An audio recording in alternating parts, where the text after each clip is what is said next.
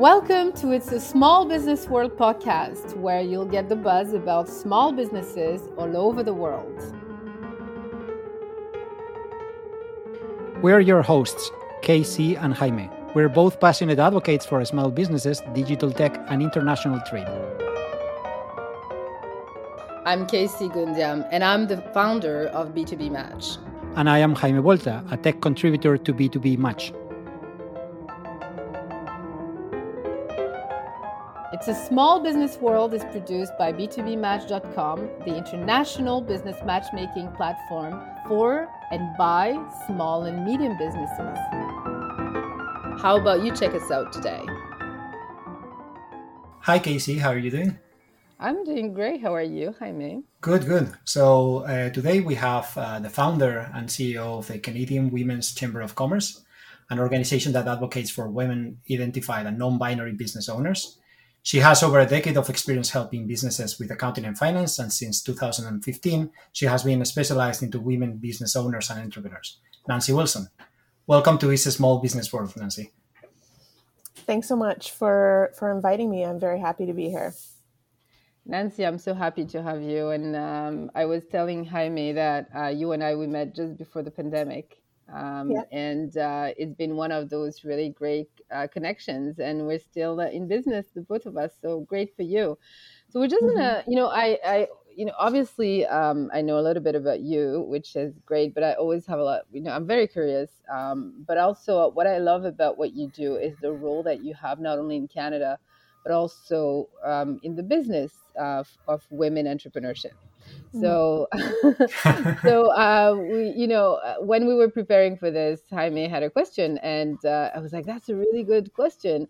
And uh, he, he, you know, you can ask Jaime yourself. Yeah, like, like basically, is is you know, like, okay, I think founding a, a chamber of commerce is not like normal right like no not a lot of people funds like chamber of commerces right like so the main the main thing is like okay what what really prompted you to do that right like what what do you make you think like, yeah, I need to to found a, a chamber of commerce? Right. So, so there's a couple different answers. The the easiest answer or the main answer is that uh, I was working as an accountant um, mm-hmm. with women business owners mainly. Mm-hmm.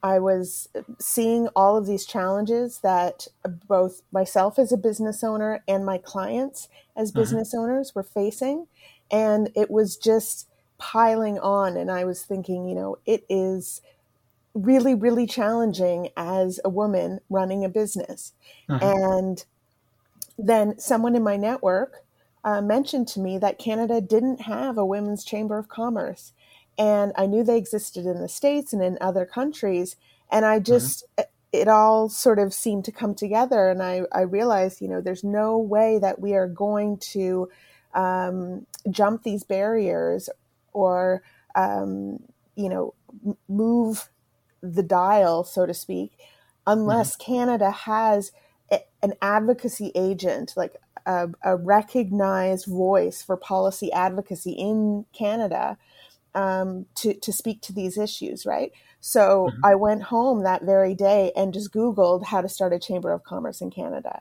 and and did it you know so so that is the answer in terms of why i did it also though uh, when i say recognized voice i mean there are lots of other organizations that do advocacy that mm-hmm. um, work to advocate on behalf of women um, entrepreneurs and, and women for, for other reasons but the but chamber of commerce the chamber of commerce is a recognized brand that mm-hmm. the government automatically uh, says, yeah, okay, they they are advocacy, they advocate, and that's why I specifically started a chamber of commerce instead of another women's organization or a women's nonprofit because mm-hmm. I knew that I could bank on that brand name to get automatic credibility and legitimacy and open doors when we're talking to government. And that's exactly what happened because within six months of launching, with mm-hmm. very few members at that point. Yeah. Um, we were getting invitations to uh, to come to Ottawa to speak to uh, to different ministries and um, you know to speak to folks in the in the prime minister's office. So that that's why um, that's why I went with the Chamber of Commerce. That's really, really interesting what you say. So basically, um, the landscape in Canada is very favorable, and I know I'm I'm here. Um, I want to know more a little bit, like deep, deep down, what is it that you feel the top three priorities are for you as a chamber of commerce, as an advocate for women, and as somebody who has an ecosystem with stakeholders like the you know, the government and other businesses, I really want to know like what are your top three priorities for the year? So we have grant funded projects. Um, so those are obviously um, priorities, and and what and the project that we're working on right now um, has to do with a collective advocacy uh, goal. So we are putting together an alliance of organizations across the country, cross sectors, um, to to perform um, advocacy en masse to try to uh, advance um, policy specifically with respect to self-employed Canadians. So we're not even we're moving it beyond gender, um, and and we're looking at self-employed Canadians um, a- across the um, spectrum, uh, and that's really because of the uh, the lack of policies and, and support that we saw during the pandemic for self-employed Canadians. So that's a priority, but that is, you know, a singular project as a chamber of commerce, our fundamental reason for being, our fundamental um, uh, activity is always going to be advocacy. So we try to build that advocacy into all of the activities. So, um, so we're always looking at advocacy, um, both in our projects as well as our day to day activity. So we're building membership, we're expanding, um, but we're we're also expanding the organization and a priority there is really building the organizational um, policies processes um, in a way that brings in the voices of our members and mm-hmm. as a young chamber of commerce the benefit to that is we can build those policies and processes uh, in a way that um, really builds on um, diversity and inclusion and um, you know anti-oppression anti-racism um, mm-hmm. principles that will allow us to really represent the voices of women identified entrepreneurs across the country and do that in a way where it's baked in from day one as opposed to kind of tacking on those ideas um, in the way that we would have to with uh, an organization that was founded 100 years ago, right? Um, so, so that's another priority uh, for us. And the third one is really, you know, what what are our members most um, challenged by? And it really comes down to economic equity and access to capital. That mm-hmm. is, that's number one. Any any other issue that we talk about ultimately boils down to that. I was going to ask you, I was going to say, what are some of the challenges that you see yeah. not only in the women entrepreneurship community, but in the larger one? In Canada specifically, the good thing I need to say that you, CanWCC, is a partner of B2BeeMatch. So. I'm really, really happy you were one of the, the first one that joined. Um, and I see a lot of alignment with what we do. So, yes. Yes, yeah, we're so happy to be a, a partner with B2BeeMatch. It's a great um, you know, there's great alignment between the two organizations, and for our members, um, there's great opportunity there. Yes, and we've seen uh, quite a few join recently, so I'm very great. happy about that. Yes. Um, so yes, so tell us a little bit about that. Like, um, what kind of you? So you talked about those two challenges. Is this true across the board for women businesses as well as any self-employed uh, Canadian? Yes. So, um, so economic equity and opportunity in the marketplace is uh, is a significant challenge for um, for any quote unquote diverse or marginalized um, um, group of entrepreneurs, and and you know p- part of that is uh, our are the definitions that we use, um, and that relates to policy. So we often say entrepreneurs, and um, you know since budget 2018, there has been uh, government has been um, investing in the women's entrepreneurship strategy and um, investing quite a bit of money in that. The problem is what constitutes an entrepreneur, you know, mm-hmm. and the government uh, often defines that as a smaller, medium-sized enterprise, meaning um, an employer, some uh, a business that has employees. Yeah, but as, as you said, you are also trying to include as well self-employed people, right? Because they're, exactly, they're mm-hmm. so they're. If you look at women identified um, business owners, you have close to a million that are self-employed, meaning no employees, just mm-hmm. themselves, um, and then you have about a quarter of that you know, let's say 220, 230,000 that are SMEs. So when they're building policy and programs, they're looking at one model, which is employers, but they're mm-hmm. talking about it as if it's the whole spectrum.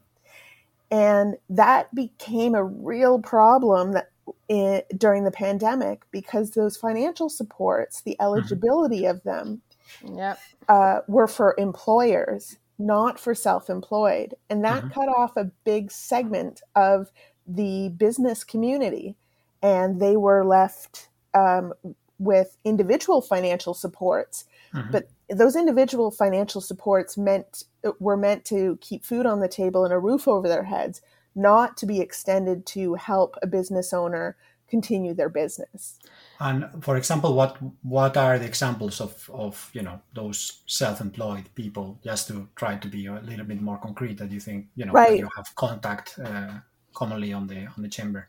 So so imagine um, someone who um, who okay, the, oftentimes in a hair salon, um, mm-hmm. the a, a hair stylist will actually rent a chair in the hair salon. Mm-hmm. So they are self-employed. They don't um, own um, the the brick and mortar hair salon themselves. They pay rent to have that space and have their clients come in. So um, during the pandemic, that hairstylist wouldn't be able to see um, her mm-hmm. clients. Um, they would not they have no employees, so they would only be eligible for CERB, right? The uh-huh. the 2000, I think it was. So that's an individual support that's paying for food and and uh, roof over her head, but she's not. Um, so lack of income. So basically, those individual. So, and I and I understand that because being in Canada, I totally uh, got that. I you know um, and I kept banging my head against the wall, going, the policies are every single time the government came out with a policy, it was to support the bigger SMEs, but not the smaller one. And, you know, and I was always, I remember I became very active on Twitter criticizing that position because I felt like there was a misunderstanding and an entire misunderstanding of what the the business community really was because if you look at business community, it's not made by multinationals. It's actually the smallest. Yes, and, and the smallest as, as are the the most vulnerable, right? Exactly. especially if we are talking about you know also marginalized people or, or people in, in not the best situation to start with. Absolutely. If they are also small companies, like the, the smaller a company it is, normally the the worst the most situation. or, or yeah or the most fragile they are. And, and, this what you say nancy for me i go back to uh, the diversifying the supply chain. And mm-hmm. i think with the smaller companies and the what we saw during the pandemic an organization like yours, CanWCC, is really here to also advocate for the survival, the sustainability of SMEs, but the smaller SMEs in light of the supply chain struggles we've seen um, with the pandemic, right? Absolutely, and and those smaller SMEs have have challenges of their own. I mean, when we're talking about access to capital, we're also talking about issues like um, uh, larger corporations purchasing from smaller SMEs, and um, you know having terms like net ninety.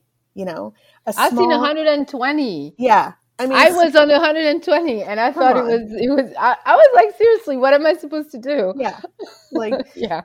Uh, and larger corporations just they have the leverage to to hold that over their smaller um, suppliers, but small suppliers can't live on on those types of terms. So it's uh, it's a real problem.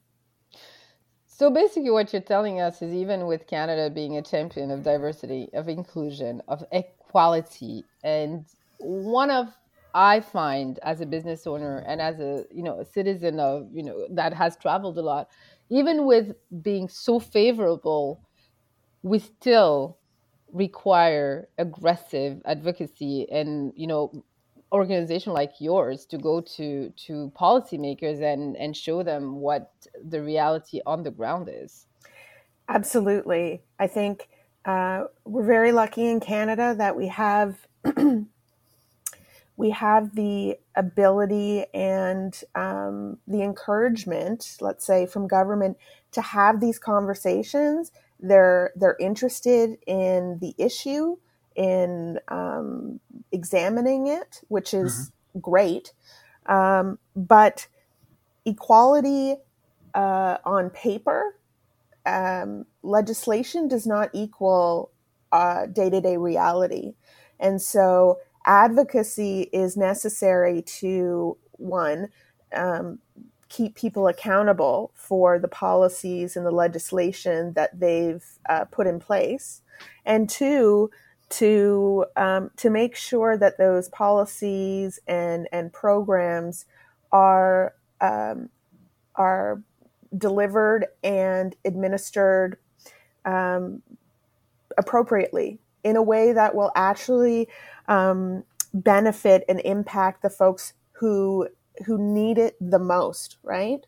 I see a lot of government programs and investment trickle down to, and get kind of stuck in the middle of, of these mainstream groups uh, or or folks that that need it.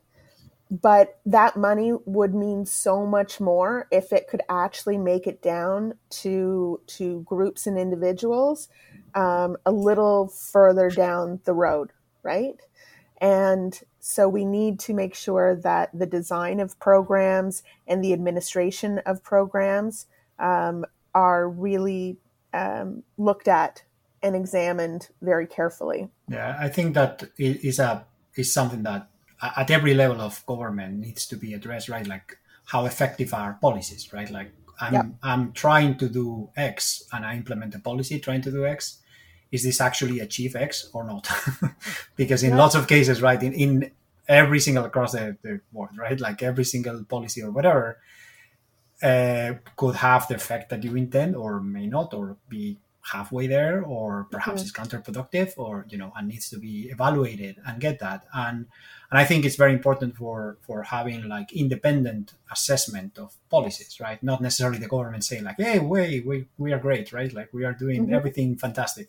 It's important for independent organizations like nonprofits or other kind of academic organizations yeah. as well and everything to try to assess to say, okay, actually this policy is doing what it's supposed to do or not. yeah but that's um and nancy you can i think we can chat on that for a long time but that's a balance between politics and, and policy. And when mm-hmm. you know politics will do things uh, and promise and and definitely go you know try. But then you also have what you said the day to day and what is it possible to actually do. I think one of the thing in canada and you are invited anytime you want. We can chat about this anytime you want. But i think we need to have eh, data is going to be what you know informs all of those mm-hmm. policies and all those programs. And this is also why i'm super excited to have you part of you know b2b seriously because with that you have the data. Who are those women uh, business owners? What are they doing? Who are they connecting with and all these kind of things? So on, in that i actually would like to you know to to ask you how can we help you? Because this is a podcast for and by you know the members and the partners. So how can we help you achieve some of your objective this year? What do you need um, from what do you need the members and the audience who is listening to know um, if anybody wants to join uh, BCC as well? So we we've made some changes this year to our membership structure that has opened up membership to anyone who is uh, who anyone who supports our mission and values and mandate. We wanted to make sure that we are collecting information and perspectives from the whole community. Um, so anyone can join what we call the CanWCC community for free. And so, really, what we're looking for is ultimately more members, right? What we there's so much power in numbers. When we mm-hmm. speak to government, they're saying, "Okay, okay, great. So, how many members do you have?" Right? Yeah. And so we need to be able to say we have X number of members. So any anyone who supports the idea of uh, gender equity, economic equity, all of these um, principles should come to our website and uh, become part of the community at least, uh, which is which is free, so that we can include them in our membership and um, and have that extra boost when we um, when we go to government and even to private sector, right? So that we can we can't um, we have no leverage necessarily over private sector um, uh, unless we can say we are representing the voice of X number of potential consumers, right? Mm-hmm. Yeah. Yeah. And that's the power of partnerships and collaboration, mm-hmm. which you and I we so align on all the time. And I'm so excited about this because I, I thought it was great. Like when I met you, I was like, how is it that not, you know, we, I didn't even know about this when I started as a business owner, right? And this is, this was great. So, um, so tell us how to, so your website that you mentioned, yes. um, is there any way people should um, maybe contact you and uh, reach you if they want to know more? Yes. So, um, so folks can, um, can certainly send an email to um, it's hello at canwcc c-a-n-w-c-c dot ca or they can go to the website which is canwcc.ca and um, and join um, very easily the canwcc community. And um, you know even if you're just uh, if you are a women identified or non binary um, business owner and you want to check us out, you're not sure if you want to become a paid member, uh, we have paid memberships for uh, women identified business owners who are looking to grow their business. Um, you know, become a part of the community. Uh, you can come out to some of our, our events. We have regular networking events as well as an advocacy um, sort of e town hall event that happens every month. Um, and check us out and join us. You know, it's a, it's, we welcome everybody. We are very focused on, um, you know, helping our members and representing our members. Ultimately, we are a member based organization. We don't exist unless our members join us. So we are really here to serve you. Absolutely. And as I always say, be part of the solution. Mm-hmm. So, how about you join an organization that is like yours, that is fantastic to work Yeah, and with. get your voice heard. Right? Exactly, exactly. Nancy, it was wonderful to have you with us today and uh, to hear all the great things that uh, CanWCC is doing, the stories around how you're helping uh, entrepreneurs. And I can't wait to hear more about your progress uh, in the next year. So, thank you very much, uh, Nancy, for being with us. Excellent. Thank you so much for uh, for inviting me. I had a great time. It was a great discussion.